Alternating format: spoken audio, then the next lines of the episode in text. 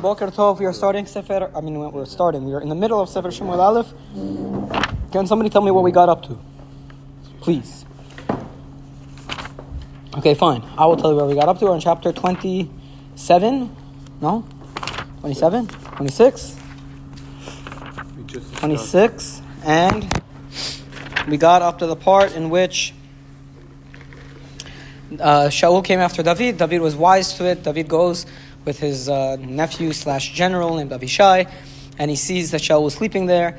He tells Avishai, "Don't kill him." Avishai says, "Let me kill him." Says, "No, don't kill him." David, classic David, and and um, he says, "Don't kill him." He sends, he tells Avishai, "Go get the spear." He says, "Actually, no, I don't want to send uh, Avishai. I'm going to go get the spear." David goes, he gets the spear and some water, and he now calls out to Shaul, and we even um, here, and he calls out to Shaul, and he says, "Why didn't you?" Take care of the king. He calls out to Shaul and Avner, who's the general of Shaul's army. So why didn't you protect the king?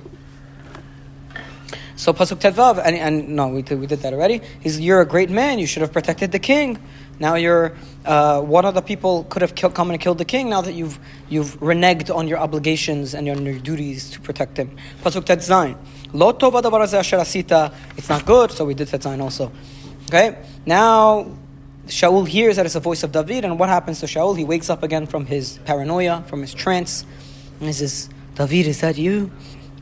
I call Beni David. Is that we did the next pasuk? yeah? Okay, so Vayomer Lama Adonai Oh no no. And now we're up to pasuk Yudchet. I think that's where we got up to.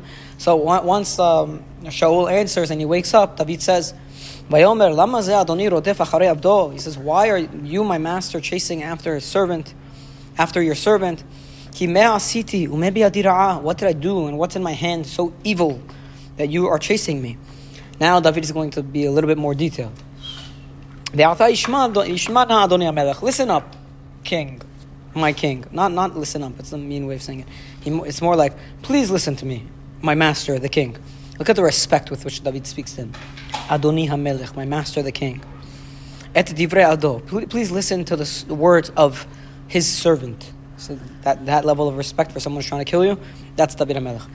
Im Adonai If it is Hashem who's putting you up to this, if Hashem is telling you in a nivuah to come and kill me, then yarach mincha, let me go, bring a korban mincha to Hashem. He will smell the korban mincha and he will feel better, and he won't uh, want to, he won't want you to kill me anymore.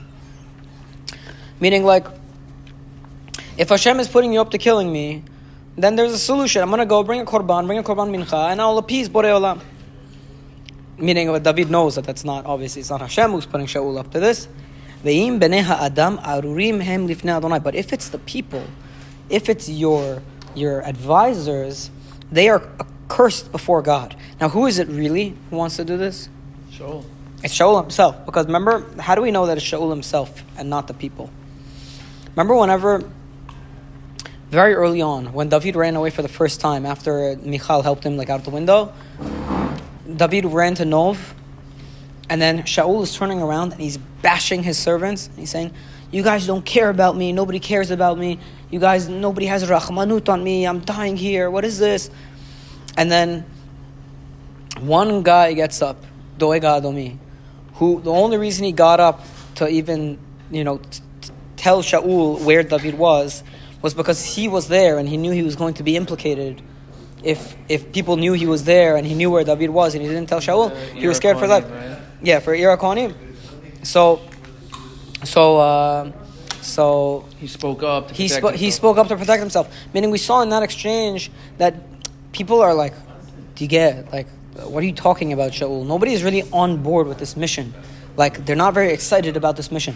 And then whenever he asked that uh, that uh, they should destroy the city, did anybody destroy the city? Nobody destroyed. Nobody. Nobody wanted to destroy the city. So who did he have to ask to do it? Doeg himself, and Doeg destroyed the city. So it, we don't get the impression so far from Tanakh that everybody is on board with this. So it's interesting what David is saying. He's saying if it's Borei Olam, then I'm going to bring a korban and make him feel better. If it's your people, they're cursed. What I think David is saying here is he's saying he's giving two options that is not really it. And he's saying if it's the people, then they are cursed. Meaning, and David knows that it's not the people that are putting Shaul up to this, it's Shaul himself. So he's saying, Shaul, the behaviors you're doing, they're deserving of a curse. You know, if it was other people telling you to do this, I would say they're cursed. Now, I won't say it to you directly because you're the king. But if other people were to do such a thing, they would be cursed. So I think that's David's way of conveying how serious Shaul's sin is in a way where it's very respectful. Okay? Now, why is it so bad what you are doing, Shaul, or what the people are doing? What the what the, this idea that I'm being chased? Because they've chased me away from living in the portion of God. And they're essentially telling me, go serve other gods. How are they doing that to David? He's not able to serve Hashem properly when by First of all, he's not able to serve. Hashem properly. But do you remember when David was running away one time? Where did he go? He went to the city of the Philistines, to Achish. And then they, they caught him, so he had to act like he was crazy, and then he was able to get away. Oh yeah. So, and then David is constantly running away from his home in Yehuda. He probably had a lot of exchanges with the Goyim. So he's saying, what's happening to me is that I'm being forced out of Israel, which is Nachalat Adonai. Okay, He's, you're chasing me out from living in the Nachalat Adonai, and now I'm going to be, I'm going to go to other nations. I'm going to be influenced by their Avodah Zarah, and that's what you're causing here. Okay, so pasuk kaf. Ve'ata ali pol dami arza. Let my blood not fall to the ground. That means like let my blood be avenged. Make sure my, my Hashem will let my make sure my blood is avenged. Mineged penei Adonai in front of God's face. Ki melech Israel. Because what's happening right now is that a king in Israel with all of his power. Levakesh et par'osh echad. He's just going to chase one little fly. Kasher yirdof hakore beharim.